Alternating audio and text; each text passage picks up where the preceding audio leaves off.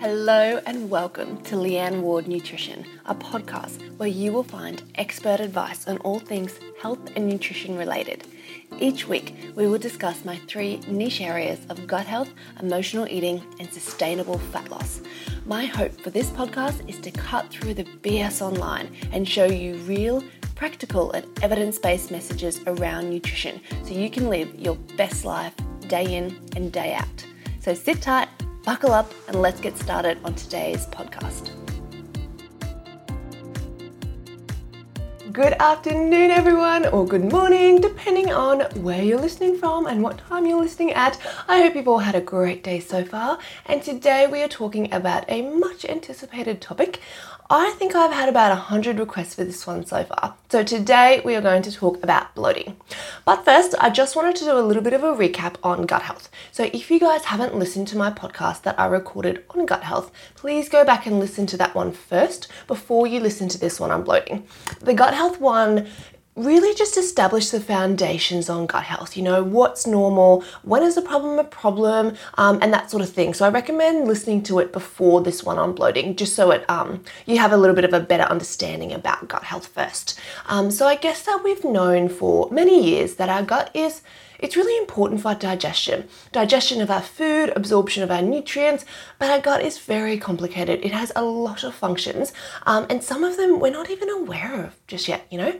So, our gut environment, it's this really complex mix of nerve connections and chemical reactions and interactions. It's actually got its own bacterial population. So, the functioning of our gut not only governs the absorption of nutrients, but it also modulates our immune system. It influences our brain and other parts of our body, such as our skin, our muscles, and our joints. So, when it comes to bloating, there are there are many many many I guess like pathophysiological mechanisms that have been suggested to be the reason for bloating from the medical community. So these things include um, things like excessive intestinal gas accumulation, small intestinal bacterial overgrowth or SIBO, um, abnormal gut microbiota, altered gut motility, impaired gas handling, fluid retention, abnormal abdominal reflexes, visceral hypersensitivity food intolerances, malabsorption of carbohydrates, constipation, and other psychological factors, including things like stress. So that was all a mouthful, but you can see that there's a huge list of things that may potentially cause bloating. And in other people, we actually just don't know what causes it. And the bottom line is we kind of don't really know how to fix it either, which is, I guess, the biggest problem for a lot of people who suffer from quite bad chronic bloating. Um, so, when people tell me that they get bloated, the first thing I generally tend to think about is their gut health. So, let me first start by being very, very clear to you guys that bloating is normal. Let me say that again bloating is completely normal for most part. So, when you eat food, some of us get a little bit bloated. In fact, most of us get a little bit bloated or have that sensation of, of feeling food in our stomach. So this is normal. What's not normal is having bloating which is associated with um, i guess other conditions like constipation or diarrhea or just that chronic abdominal pain as well so I like to work with my clients by sort of finding out what the cause is of the bloating. And in the majority of my clients, I find that it's really related to bowel issues like constipation or just really sluggish bowels, which cause um, bloating, or food intolerances. And generally, I find that if we fix the bowel issue or we find the foods that people are sensitive to, the bloating seems to reduce. Um, but please remember, bloating will never 100% go away. Um, it's like your IBS symptoms. You can never cure it completely because bloating, a little bit of bloating is normal. Um, and that's just a normal part of life, just like farting. Yeah, guys, farting is normal too. You know, despite what many men and women want to believe, wind and bloating are a normal part of life. So I guess when does bloating really become a problem? I sort of think of it when there's a lot of pain associated with it, um, when it gets so bad that you know you can't do up your jeans or you have to change clothes, or when it starts to affect your quality of life and you just don't want to leave the house or socialize because you're just you know so bloated all the time that it starts to affect your social life. So My first tip, just like I talked about in my gut health podcast, is to go and see your GP or your doctor first and ensure that you've been screened for things like celiac disease before you go and start eliminating different things from your diet. Now, my second tip is to try and find the cause of the bloating, generally from um, a condition perspective. So, more often than not, it's related to our bowels or the foods that we eat. So, if you find that you are more um, constipation predominant person, Fix the constipation with things like adequate fiber, adequate fluid, and just some gentle movement and physical activity. All these three things help constipation. And then once you find that the constipation is improved, I'm sure that you'll also find in most cases the bloating improves as well. Now, if you're somebody that's more diarrhea predominant, um, some of the strategies that I talk about in this podcast may be quite helpful for you, but please ensure that you've been screened by your GP if you're somebody who experiences um, chronic diarrhea quite often. So that's probably the first place that I like to start when um, somebody complains about their bloating. And more often than not, when we see our GP, a lot of us are given the all clear, um, but we're still left with some gut symptoms like severe bloating. Um, so a lot of studies show that about 90% of people who have been diagnosed with irritable bowel syndrome or IBS, and I'm one of those people, guys, 90% of those people suffer from bloating. 90%. So what about those people that don't have IBS or have been screened by their doctor and they've been told that there's nothing wrong, which is great, but they still have symptoms like bloating. What do they do? Well, doctors can actually diagnose you with what they call functional bloating. So it's based off what we call the Rome 3 criteria. So to receive a diagnosis of functional bloating, you need to have um, the following criteria. So, recurrent feelings of bloating or visible distension for at least three days per month you need to have an onset of symptoms at least six months prior to diagnosis. You need to have the presence of your symptoms for at least three months, and you need to have insufficient criteria to establish a diagnosis of IBS, um, functional dyspepsia, or any other functional gastrointestinal or GI disorder. So basically, to be diagnosed with functional bloating, you need to have experienced bloating or visible distension for at least six months, at least three days of each of those months, and not fit into any other criteria for any other GI disorders.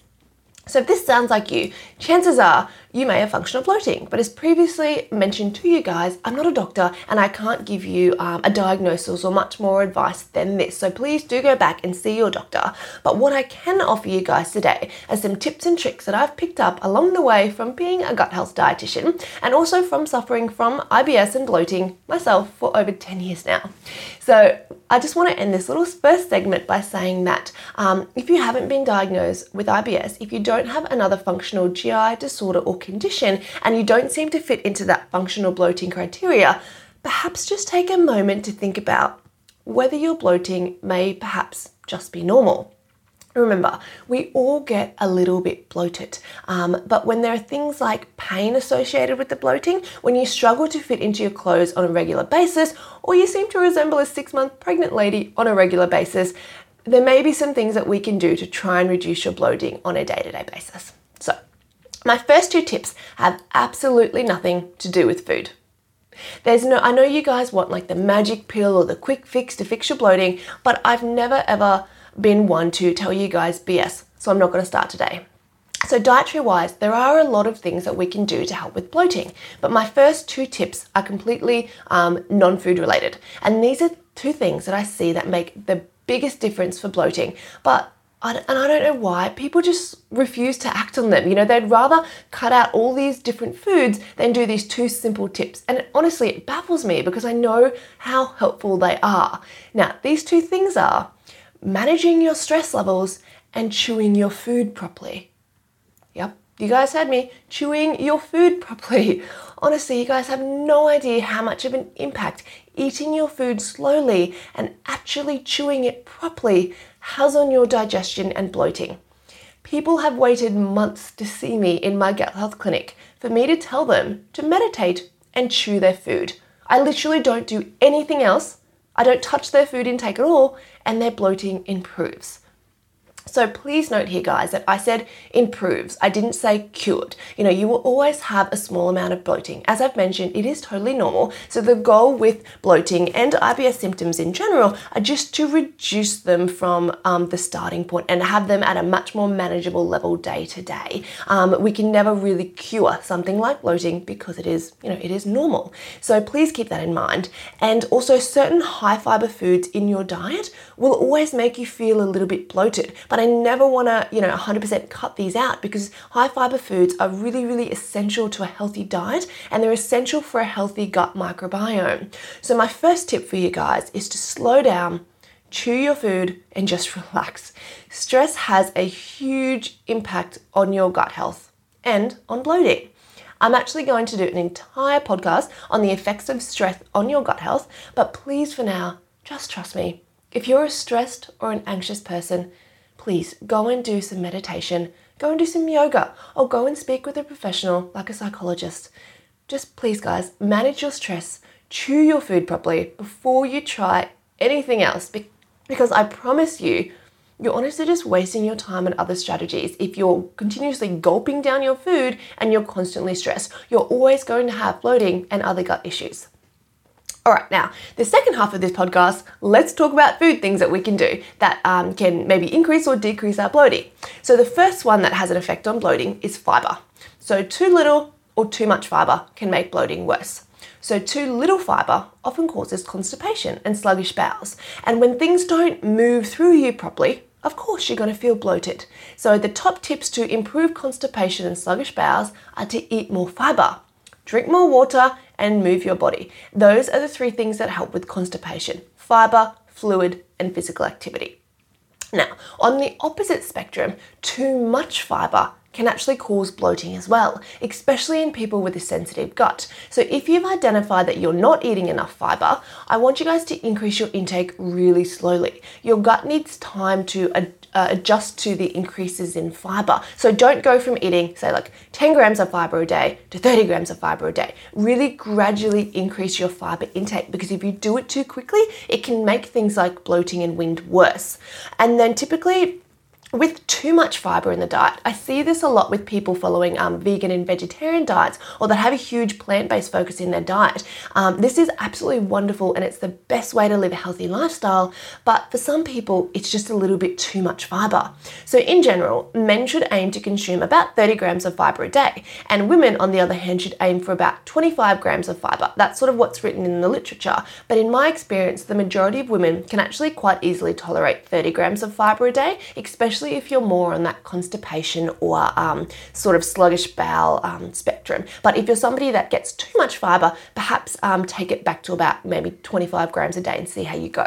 So if you're unsure how much fiber you're getting, and let's be honest, the majority of us are, um, track your fiber intake for a day. Use an app um, you know, something simple like MyFitnessPal, for example, and just sort of track the foods that you're eating just for a day to see on average how much fiber you're getting in. If it's too little or too much, try slowly, slowly, guys, increasing or decreasing your fiber intake to see if that makes a difference to your bloating. Now, if you're consuming too much, or if you're consuming too little, and you're increasing it, you need to be mindful to also increase your water intake at the same time. If you're increasing your fiber but not your fluid intake, trust me, guys, you're going to run into some problems, and it could be worse than when you first started. So, please, please, please, um, if you're thinking about increasing your fiber intake, also increase your water intake and make sure you're getting some movement as well. And that just helps everything move through your bowels properly. So that's fiber in a nutshell and how it can affect your bloating. And now I'm going to run through some other things that really can affect bloating as well, but probably my biggest tip for you guys is not to try everything at once because you'll never really know what had an effect and what didn't. So just go through these tips one by one for a week or two and see if they make a difference to your bloating. So, next we're going to talk about um, gas producing foods. So, certain foods are known to produce more gas, and this in turn can make you feel more bloated or distended. So, foods like uh, beans, pulses, cabbage, cauliflower, even things like onions and artichokes um, can make you feel uh, more bloated and more gassy. So, my tip here is not to cut them all out entirely. All of these foods are really, really healthy foods and they're a great addition to your diet. And they're the types of foods that really provide fuel for our gut bacteria. And this is so important, guys for overall gut health. So instead of cutting them all out, First, try by just reducing the overall load of these foods in your diet. So, as an example, um, with my IBS and my bloating, I would never make a meal that has beans and cauliflower and cabbage in it all together. Because A, I'd look like I was eight months pregnant after the meal, and B, I'm gonna suffer bloating, wind, and cramping like probably for the next day or two. So instead of cutting all of these foods out in my diet, I'll just use a really small amount. So I might have a meal that has a lot of, um, you know, very uh, foods that are very uh, safe for my sort of gut to handle, and just add a small amount of beans in, or a small amount of cauliflower, or just a little bit of cabbage in a meal. So I'll have a little bit of Mexican. I'll sort of pick around the beans and the cabbage, and I won't eat them all, but I won't completely reduce them as well. So just look at reducing the overall load of these foods in your diet, or just using like one of these foods per recipe, or if you're quite sensitive, just sort of one of these foods in a small amount per day. Um, so that's, I guess, you know, gas producing foods. Like they're really healthy foods, but yes, they do um, create, I guess, symptoms in more sensitive people. So my next tip for you guys is around bloating um, for lactose. So lactose is something that can um, can affect bloating and bowels in a lot of people. So a lot of people, again, including myself, suffer from a lactose intolerance. It's probably one of the most common intolerances in the world. Now, this isn't a dairy problem. You don't need to go dairy free. So the protein in dairy, cow's milk protein, it's generally responsible for a very, very, very small percentage of people's problems when it comes to gut issues it's generally not the cow's milk protein that's the issue, it's the lactose component. So it's often the carbohydrate lactose which is the issue.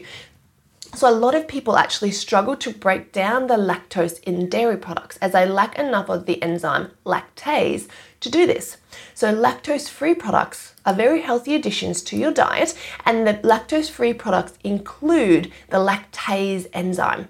And this lactase enzyme helps people to break down the lactose. So you can also take lactase tablets before you eat a meal that has a high amount of lactose in it. So, say you were particularly sensitive to lactose, but you loved ice cream, you could take a lactase tablet, which has a lactase enzymes in them, before you went out and had some ice cream. And it would basically reduce or um, you wouldn't get any symptoms from that. So, I personally can handle a small amount of milk, like if I was having, say, like a dash of milk in tea, but if I was gonna buy, go out and buy like a whole takeaway coffee made on milk, I'd actually ask for lactose free milk because I can't handle that much normal milk. So, Perhaps if you find um, that dairy products give you a little bit of grief or make your bloating worse, instead of cutting out dairy altogether, because dairy can be a wonderful addition to your diet, um, try swapping these dairy products for just lactose free varieties for a few weeks and see if it makes a difference. So you can get things like lactose free milk, lactose free yogurt, lactose free ice cream, and also lactose free cream. Um, but don't go out and waste your money buying lactose free cheese, guys, because hard cheeses like cheddar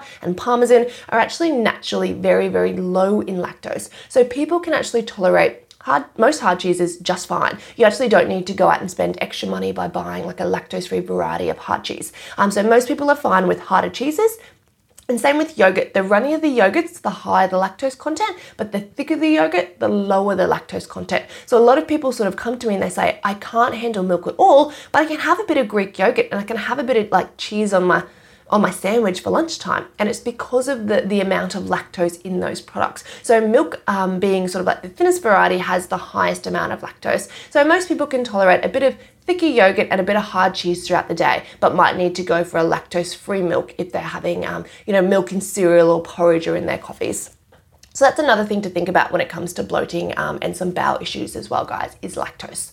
So next on my list is uh, sugar-free products or diet products. So, artificial sweeteners are well known to cause diarrhea in excess consumption. But what I think a lot of people don't realize is that for people with sensitive tummies or gut issues, even just a small amount of these artificial sweeteners can cause bloating and other gut issues. Now, I particularly find that sugar alcohols are some of the worst types of sweeteners for bloating. So, sugar alcohols are generally the types of sweeteners that end in tol. So, things like sorbitol, mannitol, and xylitol. Now, these types of sweeteners are commonly listed on things like uh, diet soft drinks, uh, sugar-free chocolate, even, even things like your protein powders. So take a really good look at your nutrition labels and remove or reduce any of the sugar alcohols um, that you're consuming in your diet and see if that helps. I typically find a lot of people who are like, oh, I'm so healthy, I'm doing all the right things, but they've got a lot of sugar alcohols in things like protein powders, protein bars, and even some of the health food bars um, to keep the amount of sugar and carbohydrates lower in the product, um, you know, it might be like a high protein bar or a high protein bliss ball or something like that, will use a lot of sugar alcohols in the product. So definitely check your nutrition labels, guys, and look for the sugar alcohols like sorbitol, mannitol, and xylitol, and um, try reducing them for a few weeks in your diet and see if that makes a difference to your bloating as well. Next on my list is uh, bubbly drinks. So, limiting carbonated drinks to limit bloating. So, this is really any drinks with bubbles in them. So, they can be healthy drinks or unhealthy drinks. So, things like champagne, soda water, energy drinks, soft drinks, diet soft drinks, or normal soft drinks, even kombucha, can be known to cause problems in really sensitive people because the bubbles can make the bloating worse. So, you guys know me, I harp on all the time about water being the best fluid and the number one fluid you should drink every single day.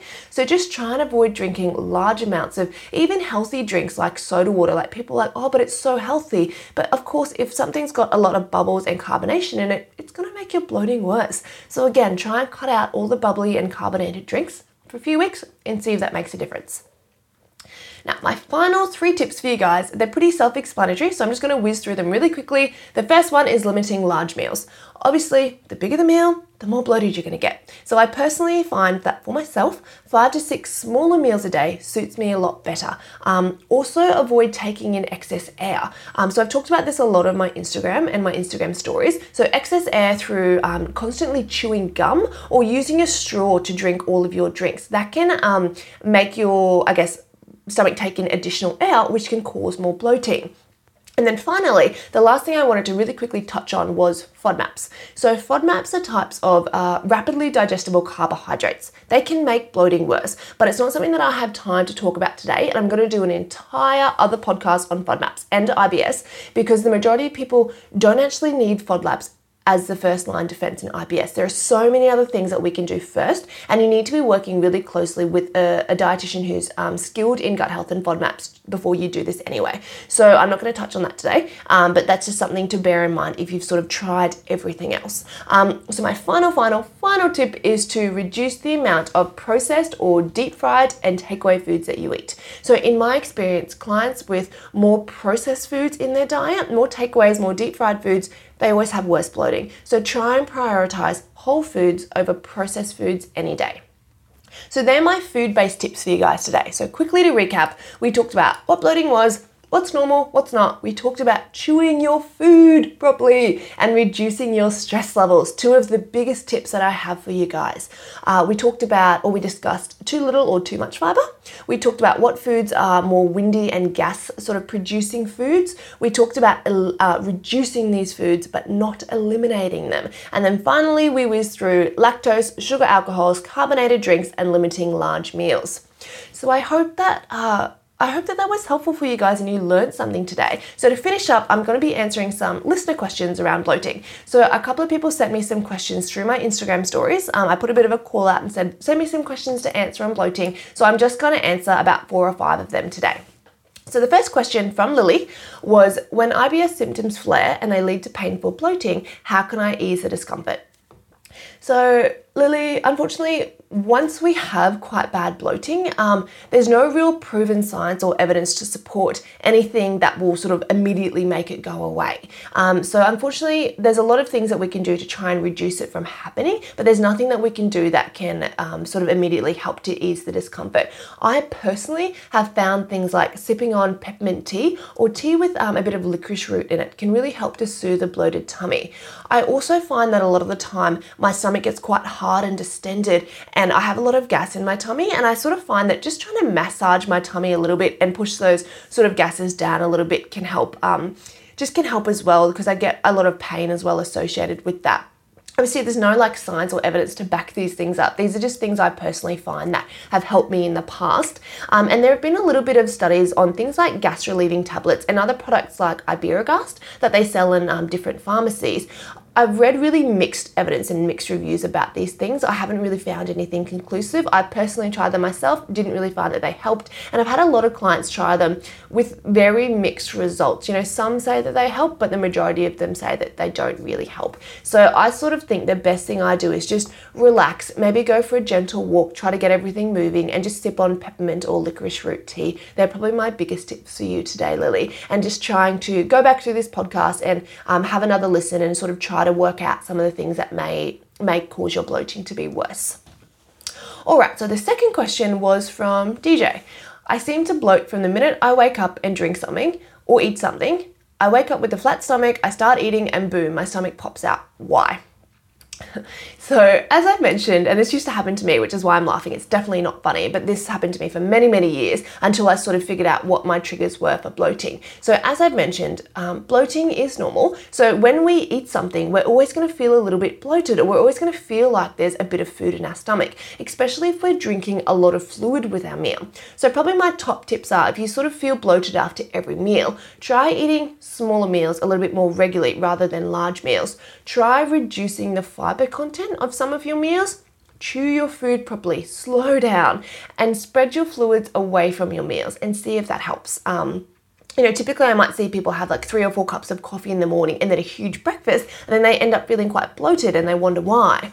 Um, so, another tip that I could give you is perhaps keep a food and symptom diary and try to see if there are any particular foods that make you feel more bloated than other types of foods. Um, but typically at breakfast time, I guess the things that I would see most commonly that uh, sort of make people's bloating or gut symptoms a lot worse are having things like too much fruit or too much juice at breakfast. So, excess fruit and juice can actually cause um, a lot of gut symptoms like diarrhea and excess bloating. Too much fiber at breakfast, if you're someone who blitzes up a smoothie with all this fruit and like all these seeds and nuts and that sort of thing, it may contribute to some bloating. Too many artificial sweeteners, so check things like your protein powders um, and even some cereals these days um, for any sort of artificial sweeteners, paying particular attention to our sugar alcohols and just limiting the amounts of cups and tea, uh, cups of tea and coffee that you have at breakfast as well. Um, are probably my top tips for um, just I find that people say like, you know, I wake up with a really flat stomach and then I start eating breakfast and boom, I've really got bad bloating. So they're just my top tips for breakfast time, I guess, in terms of trying to help out some people who experience quite bad bloating. Now, the next question is from Beck. So, is there any truth to the food combining concept to help bloating? Well, Beck, in the most simplest of terms, no, there's no evidence to prove this theory of food combining. So, I guess the biggest thing that I see wrong with this theory is that it solely refers to digestion happening in our gut, whereas we know that digestion actually begins in our mouth. It flows through to our stomach and our gut, and it actually continues on into our small intestine and to some extent even into our large intestine. So, food isn't just digested in our stomach, like advocates for this food combining diet believe. Um, I think what's really important to note is that you need to chew your food properly because proper digestion actually begins in your mouth. So further to this, people who support this sort of theory of food combining believe that protein requires an acidic environment for digestion and carbs require a more basic environment for digestion. So they say that when you're eating these foods together, they sort of cancel each other out and nothing gets digested. It just sort of like sits in your stomach. That's just simply not true. Um, our bodies contain all of the necessary enzymes to break down proteins, fats, and carbs together at the same time. So, just a really simple example of this. Um, so, amylase, which is found in our saliva, breaks down carbohydrates, whereas pepsin and trypsin, which is in our stomachs, they break down our protein. So, let's just put this to bed and bust this myth altogether. The theory of food combining to assist digestion and bloating um, is absolutely not true. Um, your body can is is a wonderful tool and it has all the right um, tools and enzymes and that sort of thing to allow your body to break down um, any type of food, um, whether you eat it together or whether you eat it separately. So the final question is from Martini. So she asked, why is bloating so bad during our time of month? So this is a great question. And Martini, you are definitely not alone. Most women suffer from symptoms of bloating and other gut and bowel complaints during or um, just before their time of month. So bloating before and during your period um, results from changes in uh, the levels of the sex hormones progesterone and estrogen. So, about a week before a woman's period starts, the levels of the hormone progesterone start to fall. So, reduced levels of progesterone actually cause the uterus to shred its lining, which is what um, brings on your period. But along with this, the changes in progesterone and estrogen levels actually cause the body to um, retain more water and salt. And w- this actually makes the cells become more swollen with water, and this is what causes that feeling of um, being bloated. So there's quite a few studies to show that women retain most water and experience the worst bloating the day before and on the first day of their period. So basically, um, if you want to try and limit this or mitigate this in some way, what I generally suggest for my clients around period bloating is to reduce the amount of salt consumed in the days leading up to your period and the first sort of day or two. Salt really acts like a sponge in your body, so it holds onto the water in your body, which can make you feel more bloated. So eat plenty of fresh and wholesome foods and try to avoid processed and packaged foods and even canned products um, and processed foods and meats because they're typically quite high in salt because these types of foods use salt as a preservative or as a shelf stabilizer. So try to avoid even things like bread can have a lot of um, can have a lot of salt in it. Canned veggies as well. Make sure you're washing them really well well. And um, anything basically that comes in a packet um, or is a more processed type of food will have more salt in it than a whole food like a fruit and a veggie or um, I don't know, some fish or something from the deli. So that's sort of my biggest tip around bloating and um, your time a month is to try and reduce the amount of salt that you're consuming for a few days to so that your body doesn't hold on to um, sort of too much water and make that sort of feeling of bloating worse. So that's all the questions that I've got time for today, guys. But just quickly, I really wanted to um, tell you about a really exciting offer that I've just launched. So being a specialist gut health dietitian, I want to help you guys using the latest science and the latest evidence to improve your symptoms and your gut conditions. So I've actually decided to offer worldwide gut health consultations. I see so much BS online, and it, honestly, it breaks my heart to hear stories of people investing so much money in dodgy, unqualified practitioners. I need to help you guys. And for so long I've said no, I don't do one-on-one consults, but now I've just I've just become so fed up. I've heard so many horrible stories about so many people wasting so much money online that I'm going to do it. I'm going to offer you guys consults. So, up until now, I've only ever offered one on one coaching in my premium 12 week Lean Gut Mind Method program. Um, and I've truly, I've basically, I've chosen to do that because I honestly believe that um, my clients, women in particular, need 12 full weeks to get the maximum benefits out of um, just health changing behavior. But now I've just come to this point where I need to help you guys. So, what I'm going to do is offer worldwide gut health consultations in a package of three consults only. I'm not going to do one off consults because it would just waste your time and it'll waste my time. We simply can't achieve anything on a one off consult in such a short period of time. Gut health is just far too complex. So, if you guys are interested in a three package gut health consult with me, and I'm offering that worldwide, please send me an email at info at leanneward.com.au. That's info at L E A N N E W A R D.com.au. And just make the um, the email line gut health consults. I get a lot of emails, so at least I'll, I'll pick that up quite quickly. Or alternatively, just send me a DM or a message on Instagram. Um, please don't comment on my photos. I tend to miss some of the comments, guys. But if you slide into my DMs, I'll I should be able to pick that um, that pick that message up. All right, guys, that is all from me today. I really hope that you enjoyed this podcast on bloating. I hope that I taught you something new, even if just learning that a little bit of bloating is normal and, and what is not normal and what, you know, what is normal and what you can do about it as well. So, um, as always, please, if you enjoyed this podcast, please share it with a friend that you think may benefit from it. And please leave me a rating or review, and I will be forever grateful to you guys. And I will catch you in my next podcast.